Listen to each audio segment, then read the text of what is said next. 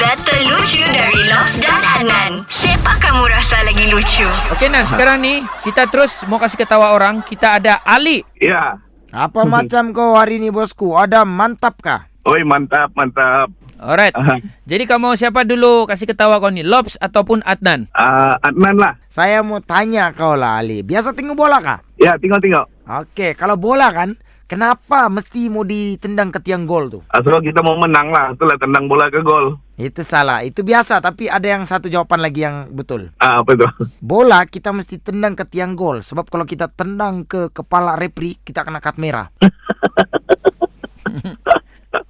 Okey Ali, saya lagi Ali ah. Ha? Okey, saya mau bagi tahu sama kau. Si Eva kirim salam sama kau. Okey. Kau kenal ke si Eva? Eva, kamu tak kenal. Kau kenal ke tidak Eva? Tak kenal. Siapa itu ah? Okey, kamu tahu siapa tu Eva tu? Siapa itu? F R O G.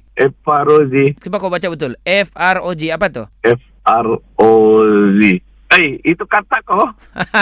Katak lah yang kirim salam sama kau. Okey Ali, sekarang kau yang bagi keputusan, Lobs atau Adnan lucu bus? Si Adnan lah. Habis itu kalau tendang di kepala referee itu kad merah itu yang lucu lah. Adnan sangat lucu bos.